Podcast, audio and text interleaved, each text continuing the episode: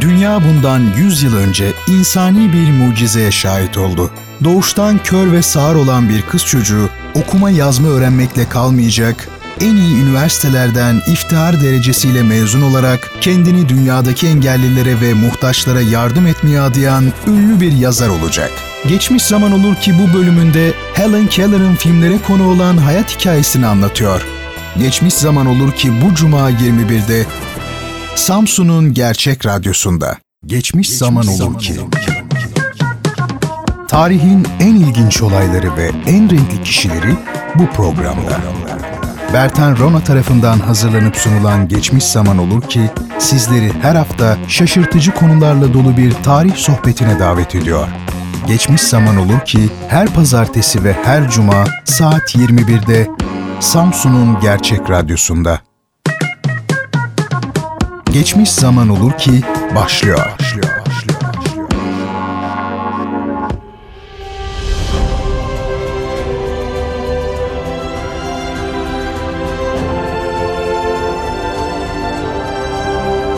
Sevgili dinleyiciler, tarihte yaşanmış enteresan, tuhaf olaylar ile yine geçmişte yaşamış garip ve ilginç kişileri ele aldığımız Geçmiş Zaman Olur Ki programına hoş geldiniz. Bendeniz Bertan Rona. Geçmiş Zaman Olur Ki'yi sizler için hazırlayıp sunuyorum. Programımı her hafta pazartesi ve cuma akşamları saat 21'de Radyo Gerçek'te dinleyebilirsiniz. Efendim bu bölümde sizlere Helen Keller'ın olağanüstü öyküsünü anlatmak istiyorum. Kimdir Helen Keller? Doğuştan kör ve sağır olmanın zorluklarını yenmekle ünlenmiş bir kadın. Kendini kör ve sağırların eğitimine adamış bir eğitimci. 20. yüzyılın önde gelen hümanistlerinden ve ACLU'nun yani Amerikan Sivil Özgürlükler Birliği'nin kurucularından olan bir mücadele insanı. Ben Helen Keller'ın adını ilk defa henüz bir ortaokul talebesiyken İzmir Karşıyaka'daki Hoca Mitat Kütüphanesi'nden aldığım bir kitaptan öğrenmiştim. O yıllarda şube olarak bilinen Karşıyaka Ortaokulu'nda okuyordum ve okulumuzun civarında bulunan kırtasiyeler, kitapçılar ve kütüphaneler e, benim çok sevdiğim mekanlardı. Ekin Kırtasiyesi'ni, Şan Kitabevi'ni ve az önce bahsettiğim e, Hoca Mitat Kütüphanesi'ni hiç unutmuyorum. E, sanıyorum ki bunlardan sadece Şan Kitabevi yerinde duruyor. E, işte o yıllarda kırtasiyelerden satranç kitapları, Şan Kitabevi'nden güzel romanlar alır ve bazen abimle, e, bazen de yalnız olarak Hoca Mithat Kütüphanesi'ne kitap okumaya giderdim. Zaman zaman da kitap alırdım e, kütüphaneden. İşte oradan aldığım bir kitapta e, bu akşam sizlere tanıtmak istediğim Helen Keller'ın olağanüstü hayatından söz ediliyordu. Özellikle onun kör ve sağır olmasına karşın okumayı, yazmayı öğrenmesi ve bir de hocasının dudaklarını Keller'ın tenine titreştirerek teninde titreştirerek ona pek çok şeyin adını öğretmesi beni çok etkilemişti. Hayatta her şeyin bir zamanı vardır derler ya hani. İşte şimdi o günlerden aklımda kalan bu çok değerli insanı Helen Keller'ı siz sevgili dinleyenlerime anlatacağım için hakikaten mutluyum. Öncelikle Helen Keller'ın yaşam öyküsünün kısa bir özetini yapalım başlamadan önce. Ee, Helen Adams Keller 27 Haziran 1880 tarihinde Amerika Birleşik Devletleri'nin Alabama eyaletine bağlı Tuscumbia kentinde dünyaya geldi. 1882 yılında yani 2 yaşındayken geçirdiği bir hastalık nedeniyle görme ve işitme duyularını tamamen kaybetti. Artık o kör ve sağır bir bebekti. 1887 yılının başlarında Keller'ın öğretmeni Anne Sullivan ona iletişim kurma yeteneğinde büyük ilerlemeler kaydetmesinde yardımcı oldu ve Keller 1904 yılında mezun olacağı koleje girmeyi başardı. 1920'de Keller başlarken de dile getirdiğimiz gibi ACLU'nun yani Amerikan Sivil Özgürlükler Birliği'nin kurulmasına önemli katkılarda bulundu. Hayatı boyunca başarıları dolayısıyla sayısız ödül aldı. Evet, Helen Keller'ın hayat hikayesi özet olarak böyle sevgili dinleyenlerim. Şimdi daha detaylı olarak üzerinde duralım. Helen Keller, Arthur Keller ile Catherine Adams Keller çiftinin iki kızından biri büyük olanıydı. Helen'ın ayrıca iki üvey ağabeyi vardı. Babası bir memur olarak iç savaş sırasında konfederasyon ordusuna gururla hizmet etmişti. Keller ailesi özel olarak zengin değildi. Pamuk yetiştiriciliğinden gelir elde ediyorlardı. Ee, baba Arthur, North Alabamian yani Kuzey Alabamalı adındaki yerel bir e, haftalık gazeteye editör oldu bir müddet sonra. Büyük kızı Helen görme ve işitme duyularında hiçbir problem olmadan doğmuş, 6 aylıkken hatta konuşmaya başlamış, 1 yaşında da yürümüştü.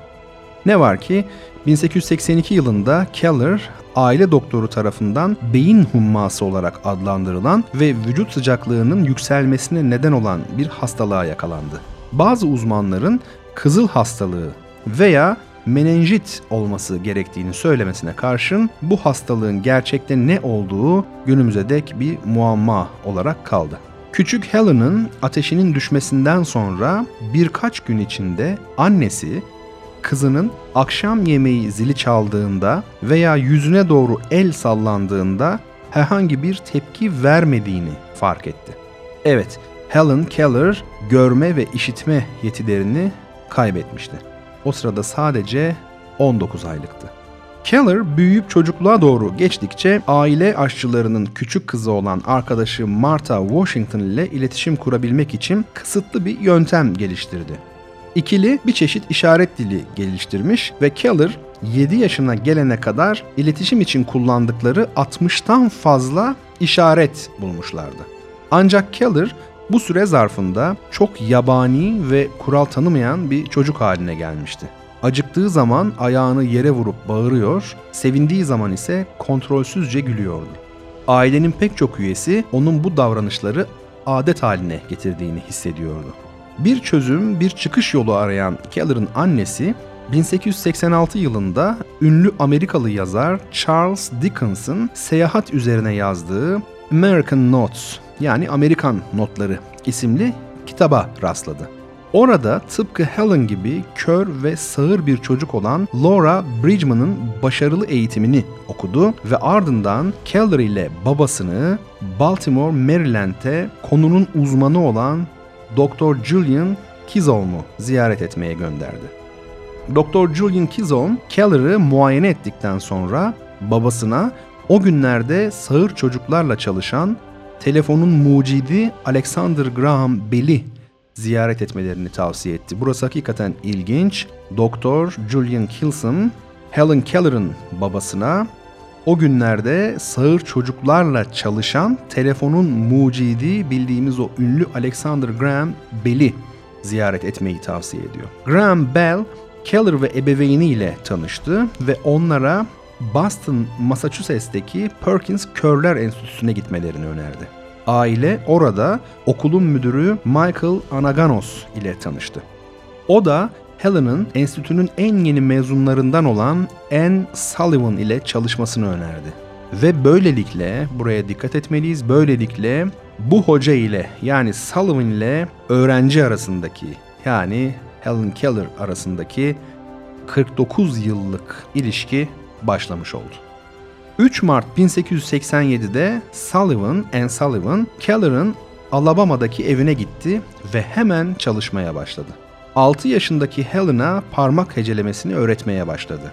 Bunu yapmaya Keller'ın kendisi için hediye olarak getirdiği oyuncak bebeği anlayabilmesi için bebek kelimesiyle başladı.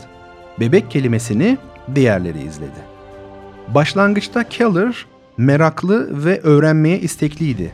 Ancak sonra Sullivan'ın verdiği eğitimi reddetmeye başladı. Ama Keller isteksiz davranmasına rağmen hocası Sullivan onu bu eğitime devam etmeye zorladı. Keller'ın hayal kırıklığı büyüdükçe aksi davranışları da artmaya başladı. Sonunda Sullivan and Sullivan, Keller'ın sadece bu eğitim sürecine konsantre olabilmesi için öğrencisiyle birlikte bir süre ailenin geri kalanından ayrı yaşamalarını önerdi. Ve öyle de oldu. Evin önündeki alanda bulunan bir kulübede yaşamaya başladılar. Zorlu bir çabayla Sullivan Keller'a su kelimesini öğretti.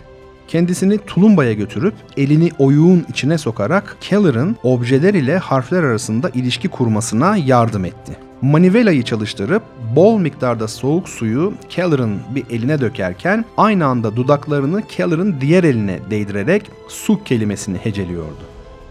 Keller daha sonra yere vuruyor ve bunun harf ismini soruyordu. Sullivan ise onu izliyor, doğru kelimeyi onun eline dudaklarını değdirerek heceliyordu. Keller diğer nesneleri birlikte yürüdükleri Sullivan'a getiriyordu. Bu yolla her gün akşama kadar yaklaşık 30 kelime öğrenmiş oluyordu. Sevgili dinleyicilerim, 1890 yılında Helen Keller, Boston'daki Horace Mann Sağırlar Okulu'nda konuşma derslerine başladı. Başkalarının kendisini anlayabileceği kadar düzgün bir şekilde konuşabilmek için Keller bu okulda tam 25 yıl emek harcadı. 1894-96 yılları arasında New York'taki Wright Humason Sağırlar Okulu'na devam etti. Orada iletişim yeteneğini geliştirmeye çalıştı ve düzenli olarak akademik konular üzerine eğildi. Bu süre boyunca Keller koleje devam etmekte azimli bir hale geldi. 1896'da kadınlar için hazırlayıcı bir okul olan Cambridge Genç Hanımlar Okulu'na devam etti. Hikayesi halk arasında duyuldukça Keller ünlü ve etkili insanlarla bir araya gelmeye başladı. Onlardan biri kendisini çok etkilemiş olan yazar Mark Twain idi. Twain, Keller'ı büyük bir akaryakıt şirketi yöneticisi olan arkadaşı Henry Rogers'a takdim etti. Rogers, Keller'ın yeteneğinden, azim ve kararlılığından o kadar etkilenmişti ki onun Radcliffe College'a devam edebilmesi için gereken parayı ödemeyi kabul etti. Bu okulda Keller'a konferans ve metinleri çevirmek için yanında kalmış olan hocası Anne Sullivan eşlik edecekti.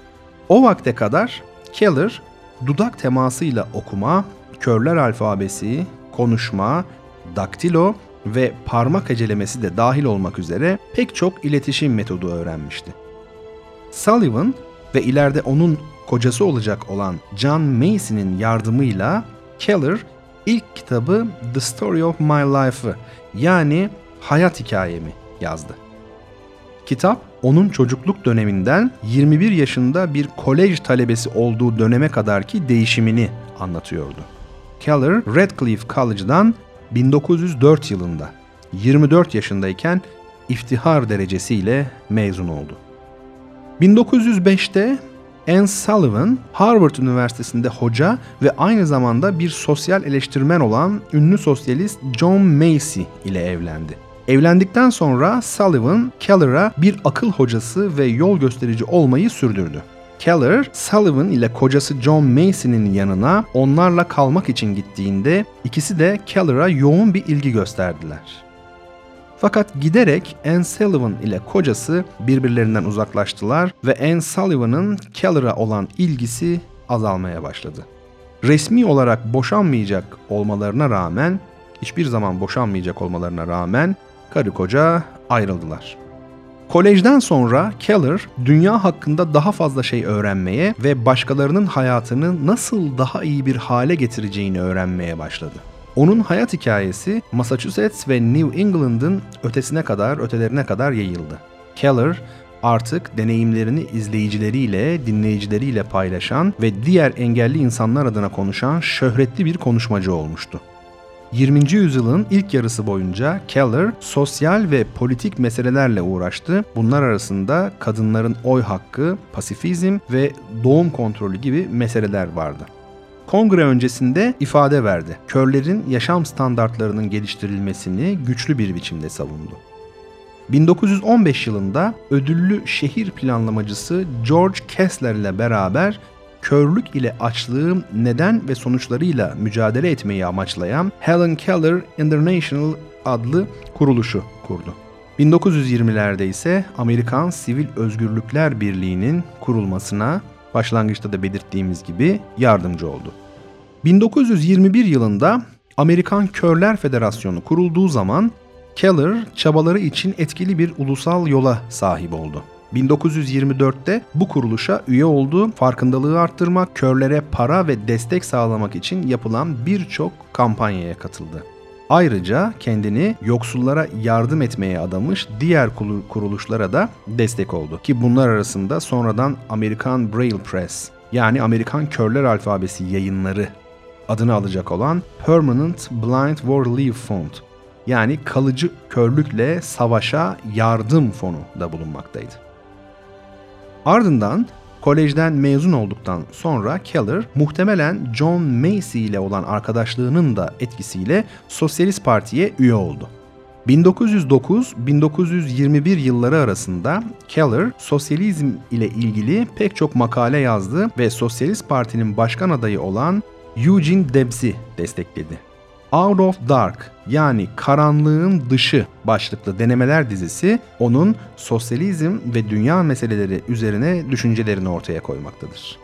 Bu dönem Keller'ın kendi görme ve duyma engelleri hakkında halkın ön yargısını ilk kez yaşadığı dönemdi.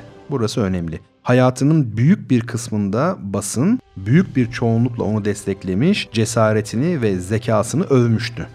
Ama sosyalist görüşlerini ifade ettikten sonra bazıları onu görme ve duyma engelleriyle dikkat çekmeye çalışmakla suçlamışlardı.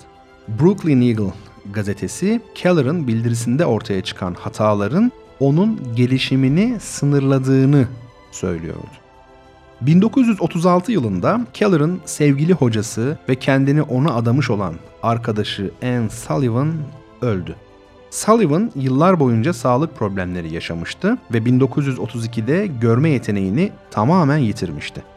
1914'te Keller ve Sullivan için sekreter olarak çalışmaya başlayan Polly Thompson adındaki bir kadın, Sullivan'ın ölümü üzerine Keller'ın yakın ve daimi bir arkadaşı oldu.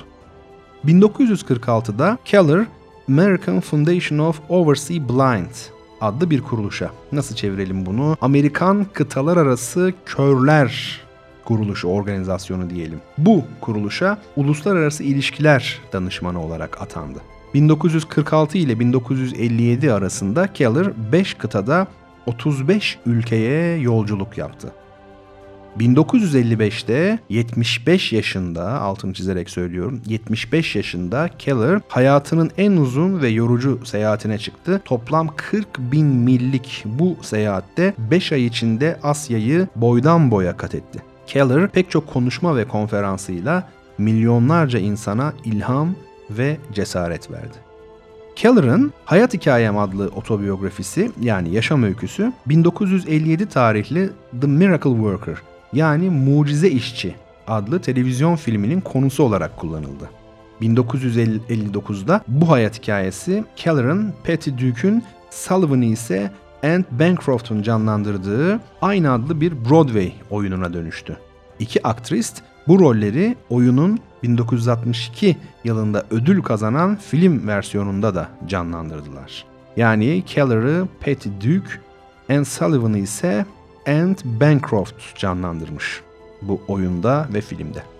Keller 1961 yılında ard arda birkaç inme yani felç geçirdi ve ömrünün kalan yıllarını Connecticut'taki evinde geçirdi. Hayatı boyunca başarılarını ortaya koyan pek çok ödül ve unvan aldı.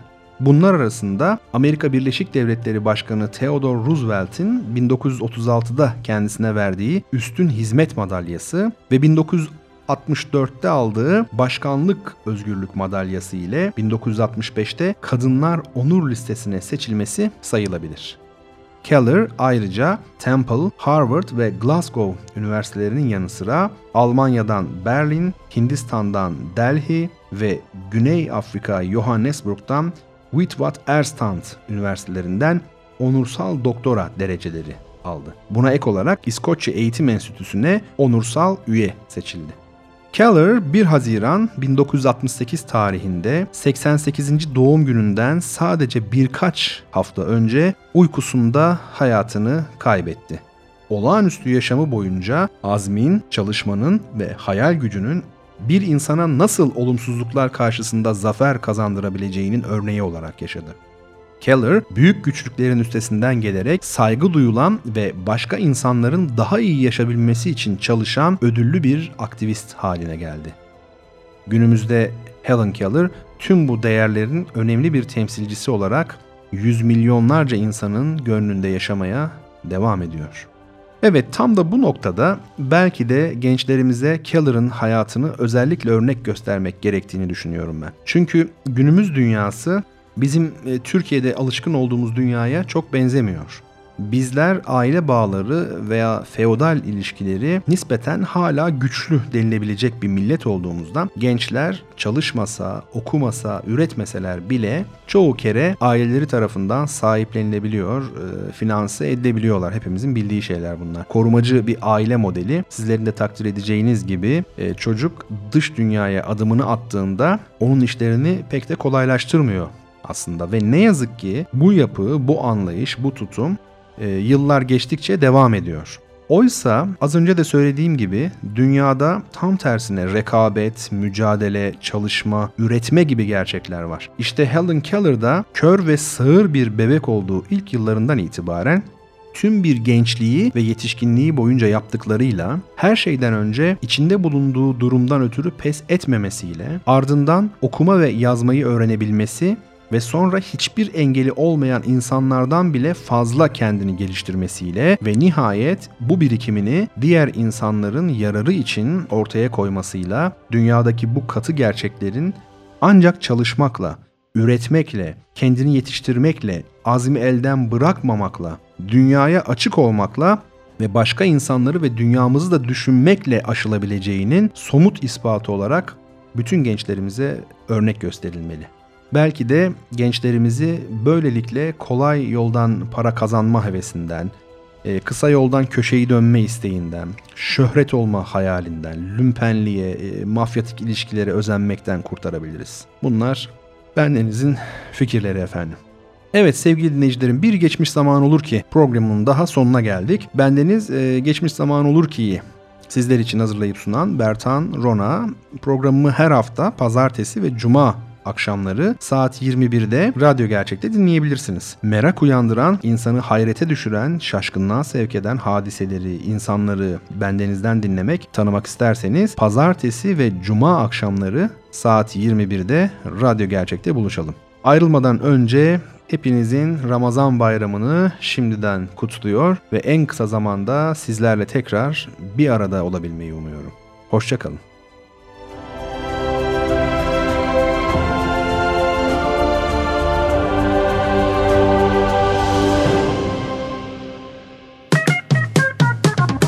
Geçmiş zaman olur ki sona erdi.